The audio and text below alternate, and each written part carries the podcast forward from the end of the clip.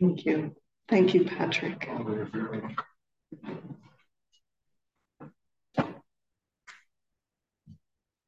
Thank you, Jean. Quietly pushing buttons and making this happen. And thank you, Yarrow, because I was having wondering how I would read. Uh-uh. Thank you. I'm used to all these techno things these days. Usually I'm all wired up with stuff. Oh, so good to be here. You know, um, we came a little bit early through the traffic and um, met on the dark, rainy porch with Ilana. Is that right, Ilana or Ilana? Oh, welcome. And it was just so beautiful to have someone here for the first time and um, a guest back. So welcoming each other and being welcomed by this Sangha. It's good to have you here. Yeah. No one else is new, right? I would not know, but I don't think so. I think they're all regulars. Good, good. Thanks for coming out on this rainy night. I'm surprised we didn't stand out in the rain to soak it up from the desert that we came from. So, um, I want to start, especially being back here, by giving thanks to our teachers and my teacher, our common teachers, Suzuki, Roshi, and Catherine, and my personal teacher, Jean. And I did just what you said. I just popped out in the middle of sewing an okesa. And, you know, we've just been steady, and I appreciate your steady support. And if you um, want to start up a resident program, maybe we'll come back. uh, anyway. I'll start with what I'm going to talk about tonight. When should I stop, Patrick? About seven? About seven and twenty-five. Okay. And then we'll have, that would be wonderful. Um, we've just come from our fall practice period at Upaya. And we've been studying the Sandokai, which I know some of you love, and the Song of the Grass Roof Hermitage, or I like to call it the Song of the Grass Hut. Um, such beautiful teachings. And so we've just been immersed in these, and I'm not really going to take up, as I couldn't in a half hour, the teaching so much as some things that have just really stayed as beautiful open questions for me from studying those poems of 8th century Chinese poet Hi, welcome.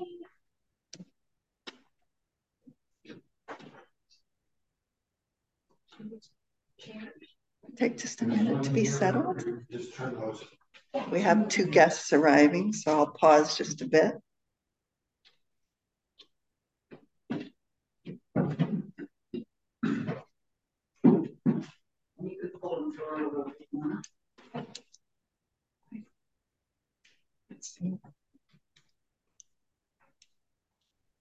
This is my old age dilemma.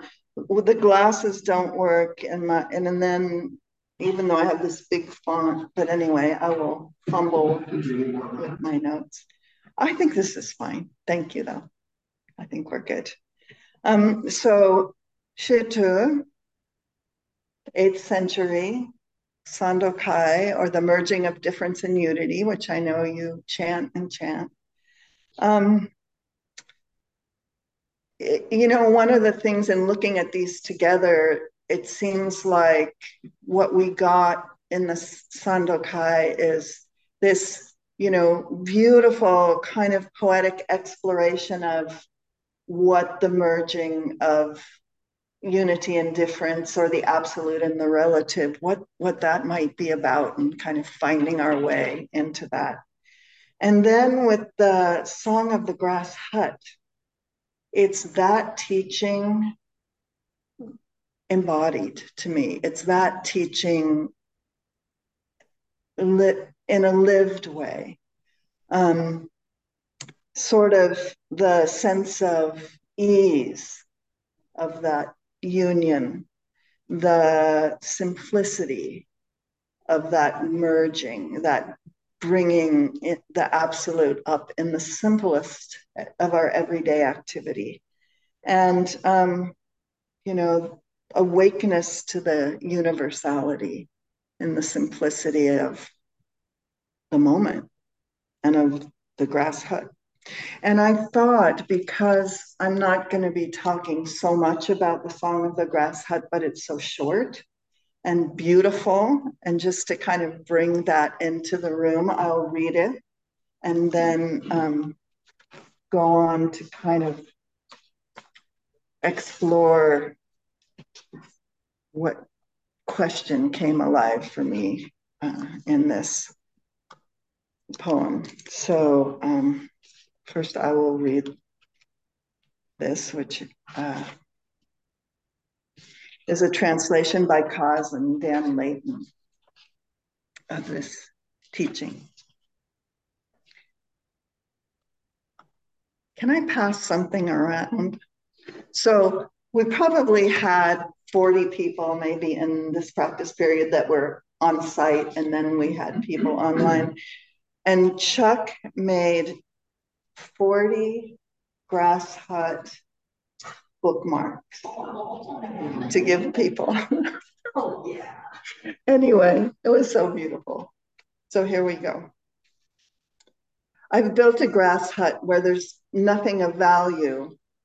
After eating, I relax and take a nap. When it was completed, fresh weeds appeared. Now it's been lived in, covered by weeds. The person in the hut lives here calmly, not stuck to inside, outside, or in between. Places worldly people live, he doesn't live. Realms worldly people love, he doesn't love. Though the hut is small, it includes the entire world. In 10 feet square, an old man illumines forms and their nature. A great vehicle bodhisattva trusts without doubt. The middling or lowly can't help wondering will this hut perish or not? Perishable or not, the original master is present. Not dwelling south or north, east or west, firmly based on steadiness, it can't be surpassed. A shining window below the green pines, jade palaces, or vermilion towers can't compare with it.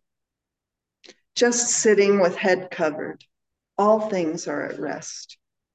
Thus, this mountain monk doesn't understand at all. Living here, he no longer works to get free. Who would proudly arrange seats trying to entice guests? Turn around the light to shine within. Then just return. The vast, inconceivable source can't be faced or turned away from. Meet the ancestral teachers. Be familiar with their instruction. Bind grasses to build a hut and don't give up. Let go of hundreds of years and relax completely. Open your hands and walk innocent. Thousands of words, myriad interpretations are only to free you from obstructions if you want to know the undying person in the hut. Don't separate from this skin bag here and now. There's a beautiful book, and I'm sure a lot of you know it. Um, interpretation of this poem by Ben Connelly, who's a personal hero of mine. He his dharma is just what I've learned here, actually, and Catherine's and Jean's in terms of what does this mean for our lives? You know, that's how he approaches this poem. And um, the verses I want to take up, and one in particular, though the hut is small, it includes the entire world. In 10 feet square, an old man illumines forms and their nature. A great vehicle bodhisattva trusts without doubt. The middling or lowly can't help wondering will this hut perish or not? So what I've been exploring is this question of trust. A great vehicle, Bodhisattva, trusts without doubt. And so, what does a great vehicle, Bodhisattva, trust?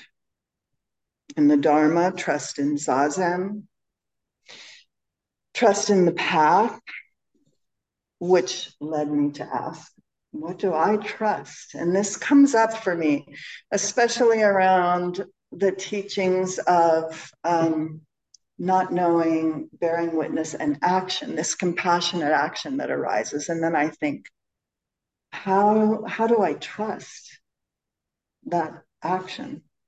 Um, what do I have faith in? And what do we have faith in that keeps us coming back to the Zendo? To do this thing that we do. Um, so it's interesting when I have a question like that that has energy. This is usually where I turn for a Dharma talk, and I think it's a little bit risky because it's a question, and I have no, it's not like a telling, it's a question. Um, so we'll take a look at my question and hopefully yours as well. Um, so uh, popping a little bit back into our fall practice period, Kathy Fisher was teaching with us. She usually comes to Upaya for uh, fall practice period. And some of you know her, some of you don't. She's was her whole career a middle school science teacher. So hats off to her. but um, every day in her talk or some somehow sometime during the day, she brings in some fact, some science. She'll say, when you get up tomorrow morning, you'll look for Venus over here and look for, and this is what's happening with the moon or other things she brings in um, from the natural world because that's her love. And um, she sa- shared some really beautiful words about trust. So um, she showed us the back of her rakusu. She was ordained by Mel, I think. Um, and the back of her rakusu says, when a fish enters a flowing stream, everything is provided. When a fish enters a flowing stream, everything is provided. And this, this essence of ease and trust is woven throughout this poem of the grass hut. And um, she also talked about a school of fish and how they move. You know, you can just picture how they move together and one turns and this flashing of them all moving together. So, how can we humans enter the flowing stream where everything's provided? And Kathy continued saying, in fact, we already have. When we're sitting zazen, we already have because there's nothing to manage. We can try, but usually unsuccessful. And, and all we can do is trust, actually, without doubt. And she said, We're simply alive in this moment. That's it. It's just that we keep looking away, thinking there must be something bigger. So we have this yearning that that has us looking in lots of the wrong directions. I think we yearn for connection and we yearn for meaning and wholeness.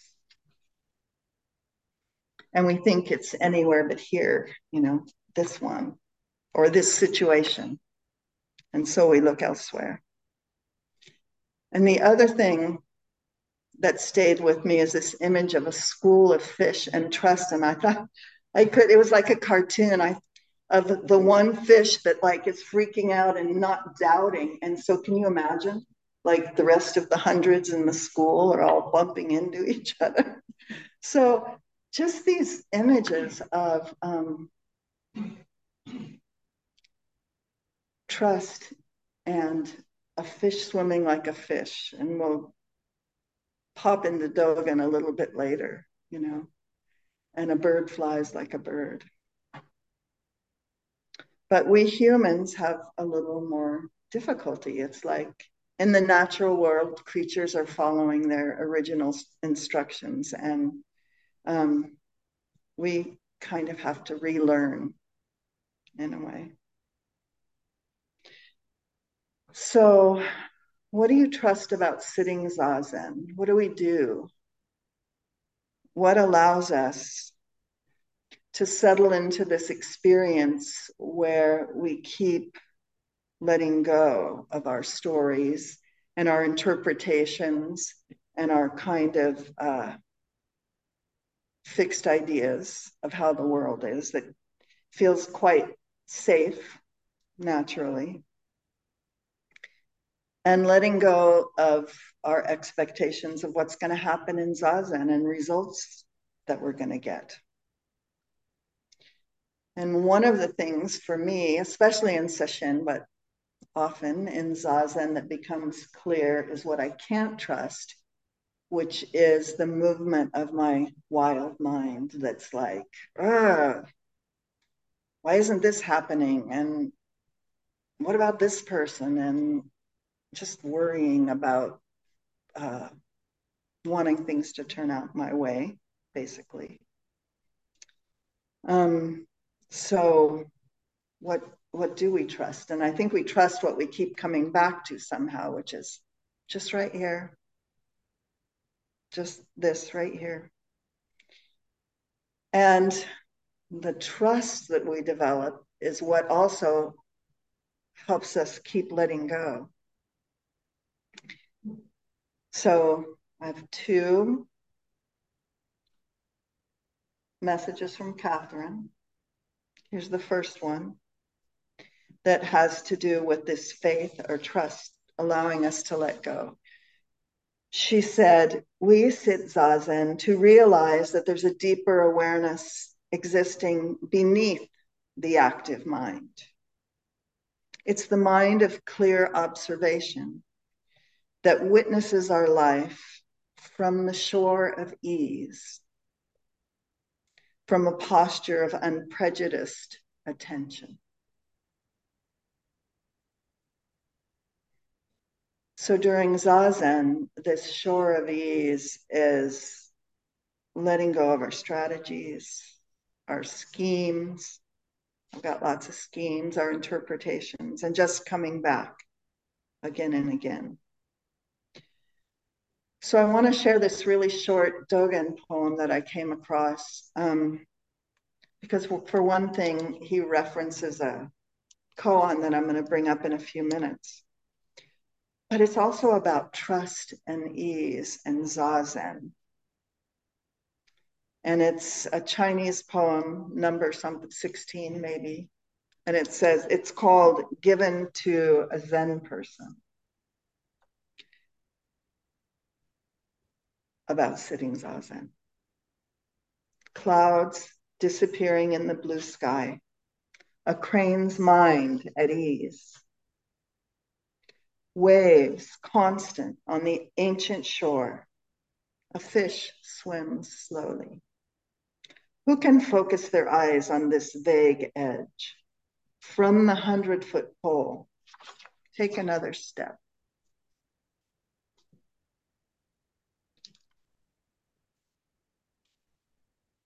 And this poem is also related to uh, uh, the Zazen Shin fascicle in the Shobogenzo, where uh, Dogen says The water is clear to the earth. A fish is swimming like a fish. The sky is vast and extends to the heavens. A bird is flying like a bird. So, all these references to Zazen of this natural ease, this natural trust, entering the flowing stream. And also that in this fish swimming like a fish and flying, there's no goal, no purpose, no task. So the crane's mind is at ease, and the fish swims slowly, slowly.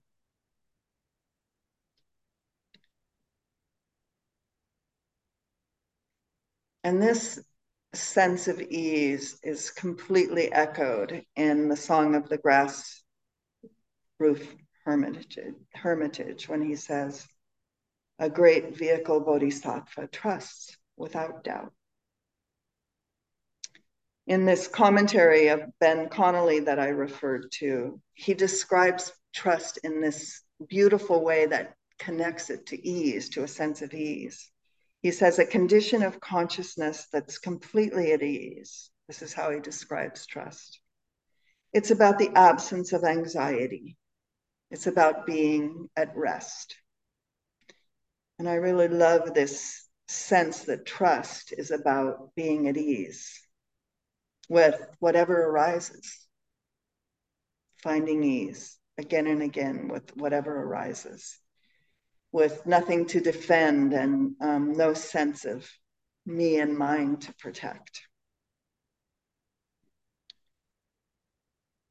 So, coming back to this question, uh, you know, having a good feeling, a sense of the feeling of ease, but actually, how do we cultivate that?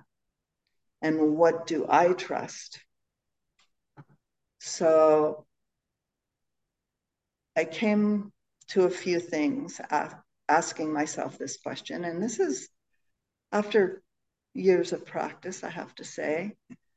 Because one of the things that I think about practice is that it has brought me to a trust that I can meet my life, that what the circumstances of my life I can meet, and I can trust myself to that.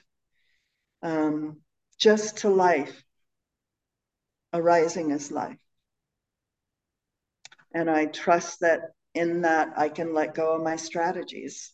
Knowing that they don't work anyway helps. If I thought that they would work, I probably wouldn't let go of them, but knowing that they don't work, I can let go of them. And my strategies to control, and just as Catherine says, love the world as it is. And I have a deep trust in cause and effect, even though I can't, it's not evident. It's not usually evident. Sometimes it is, but it's so, you know, the workings of, of cause and, and effect are so complex that I can't necessarily predict. But still, I trust cause and effect in that I turn toward actions that are life sustaining.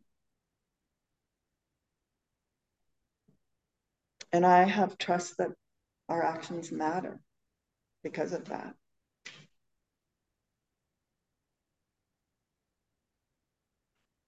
And there's another piece because fish swim like fish, but being a human, I have to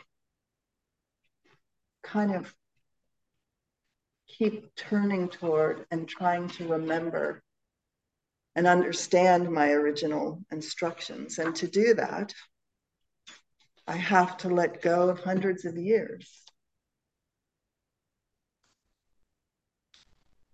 In order to relax completely. I had this image when I was thinking about this. It's an oldie, you know, like you got a monkey that puts his fist, her fist my fist in a jar and then I get stuck because I'm not going to let go. I'm not going to let go of what I got, which is like my self righteousness or my understanding that I think I have, or, you know, all the things that I want to cling to. So I can't open my hand and get get out of that jar. Um, so part of the, you know, as humans, relearning our original instructions is because I know my vision is limited and colored by my karma. So I have to sit and uh, study the self to forget the self and kind of look in all the dark corners. Um, ben Connelly says something very interesting about that. That part of what we do is have to be willing to shine the light in those corners um, so that I can trust that my actions aren't as driven by, by those shadows that I think are reality. He says, This is actually the beginning of a bodhisattva's trust, to have enough confidence to turn the light inward and look at the fear itself, rather than the shadow it's casting that we think is reality.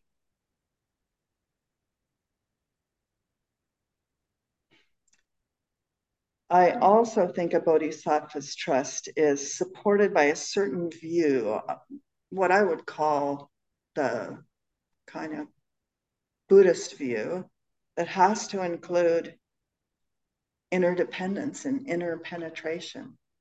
And uh, the understanding that suffering is part of our existence, and also our commitment to ease that suffering. And this understanding that our perception of reality is limited and that things aren't what we think they are. So, all of that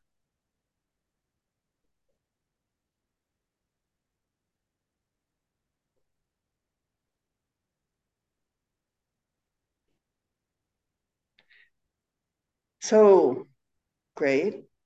But what about, you know, trusting things as they are, loving the world as it is when our loved one is sick, when our kids are threatened, when there are not only this incredible suffering of this war that erupted in Gaza, but dozens of other wars so, you know, this question of ours, we turn toward things as it is. We love the world as it is. We see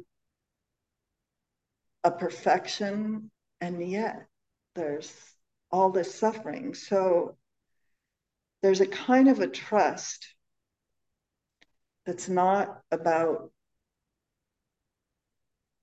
a belief that we'll get things our way or that we're trusting that everything's going to be okay in the way that we think of that and i think it's a it's kind of a whole different way of looking at trust actually because i'm not trusting that my loved ones aren't going to die because i know that they are and I'm not trusting that there's not going to be suffering because I know that there is.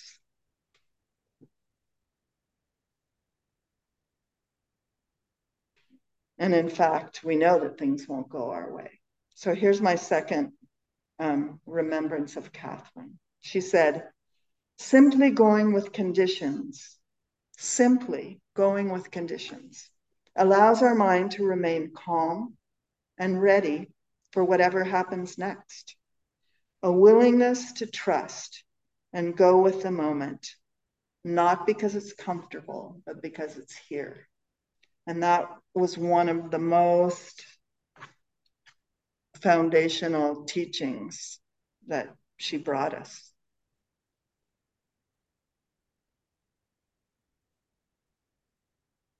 And it's important that we understand that we pretty much in our view, that's kind of this narrow view, don't know what's going on most of the time. So it's pretty appropriate, actually, to relax our grip on thinking that we do and to have some kind of nimbleness to respond to what's here. And that's letting go and relaxing, not ignoring causes and effect, but attending to what's here. I was trying to think of an example to share from my life. And what came to me was um, sitting face to face with people in practice interview or dokusan. Because if I think I know something, it's not helpful. And if I think that person uh, is helpless, that's even less helpful. So there's this kind of relaxing into relationship. And I think we do this in many situations. Can't predict it. I don't know what's needed here. But if I listen and attend and am present with the person in front of me, then something arises there that's fresh and um, true. But I just have to trust in that we can meet each other in an, in an open-hearted way and see what unfolds. And I think that's true in a lot of situations.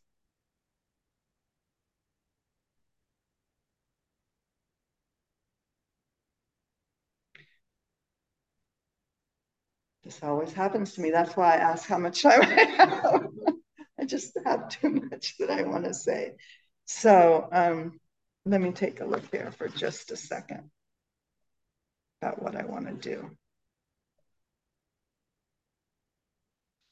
There's two things I want to do. So here's the first one. I do want to bring back this koan of stepping off the 100 foot pole because um, it's a very classic teaching and it has a traditional interpretation. But when I think of it, where I go is to the like feeling tone there what's the felt sense actually if we talk about it's like a trust fall to me if we talk about stepping off the 100 foot pole.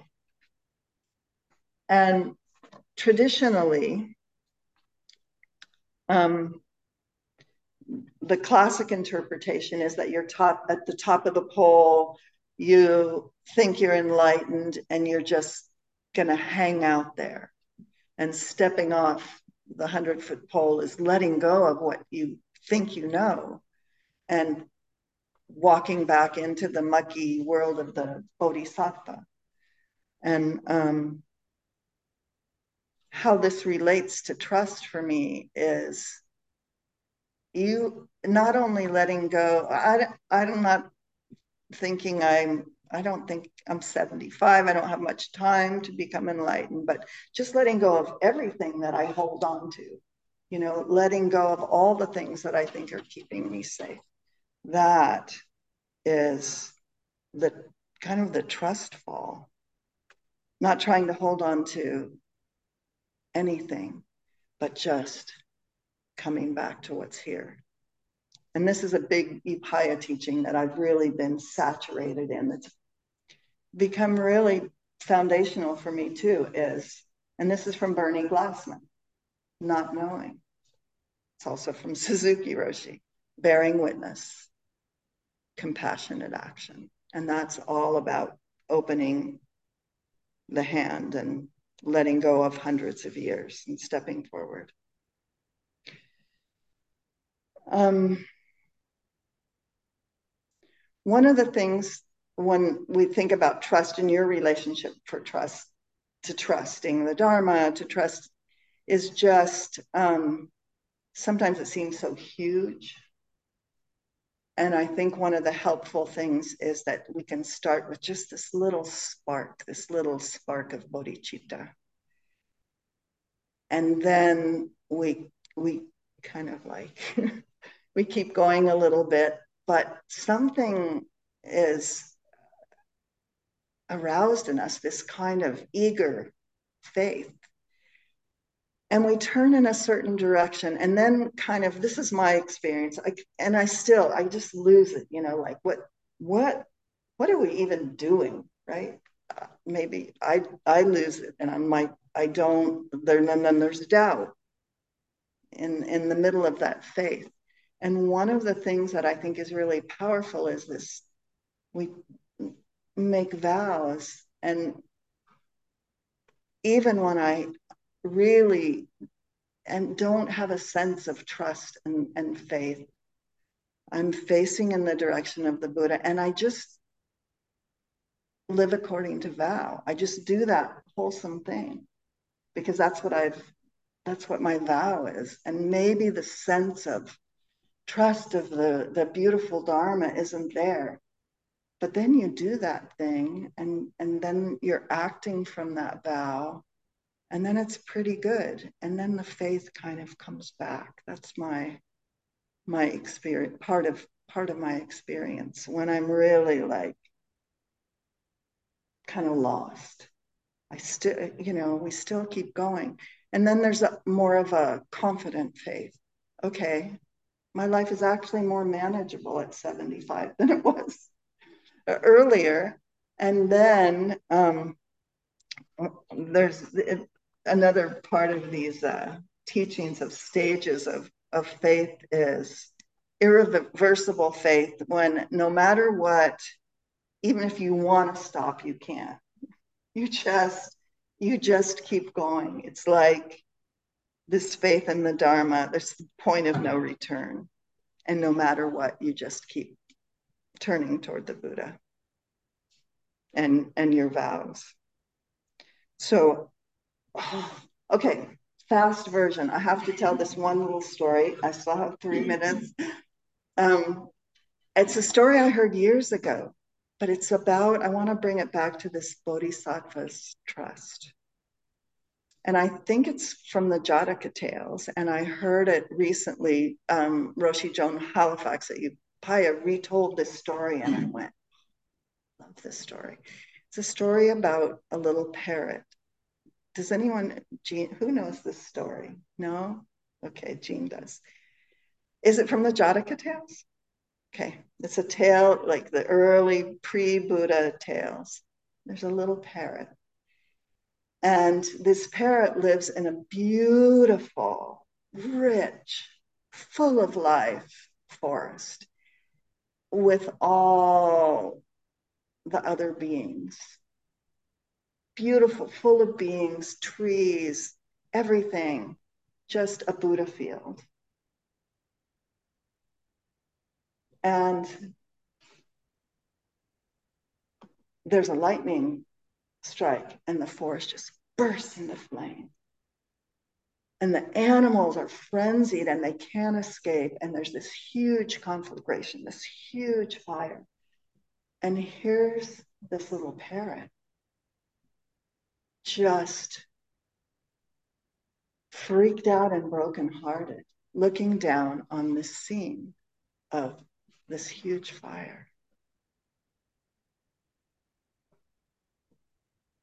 And the parrot flies to a, a, a water source that she finds just away, a little ways away, dips her feathers in and flies back Three drops, goes back, dips in the water. Three drops. And this little parrot just keeps going and keeps going with three drops and three drops to put out the fire. And in this story, there's a celestial being who's so moved by this parrot's activity that she makes a huge rainstorm, put out the, the fire. But this parrot wasn't counting on anything. That's for me the point of this. This parrot was just acting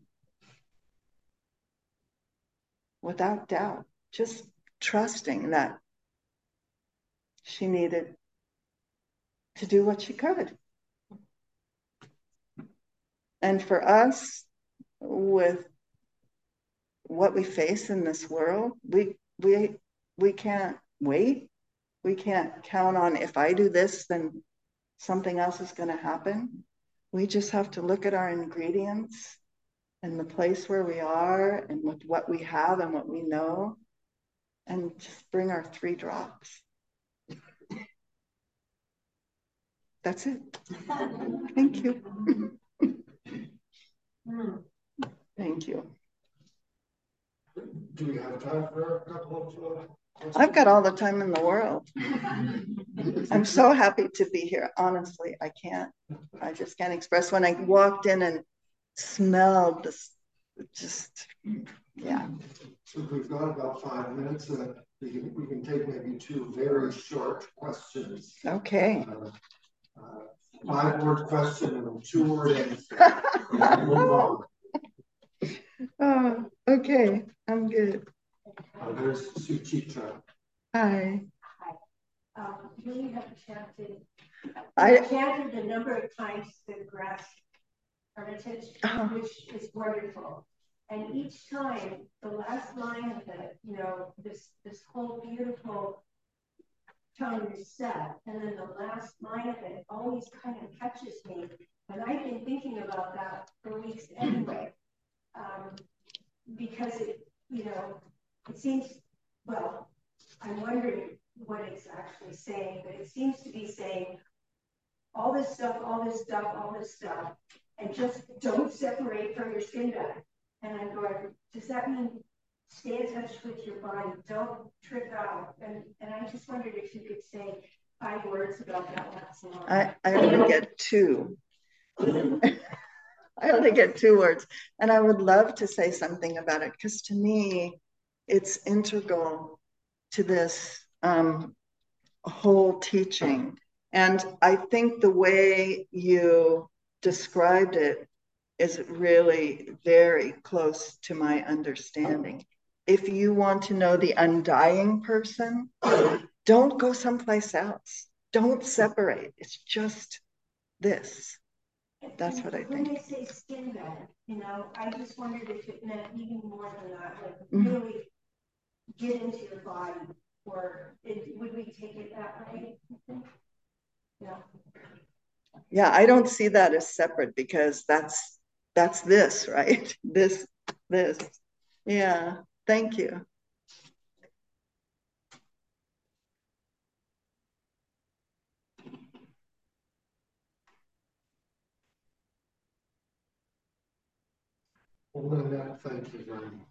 And thank you, everyone online, my friends. Uh, it's good to see you and see your names. Some of you I can see, and some of you I can see. But thank you. Are I want to say them. Delusions are inexhaustible. I vow to them. Dharma gates are boundless. I vow to them. Buddha's ways unsurpassable. I vow to become. I to free them. Delusions are inexhaustible. I vow to prevent them. Dharma gates are boundless. I vow to enter them.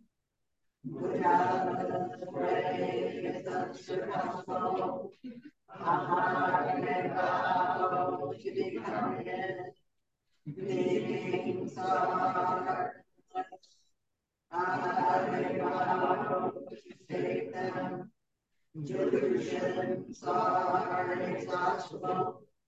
I vow to end them. Dharma gates are boundless. I vow to enter them.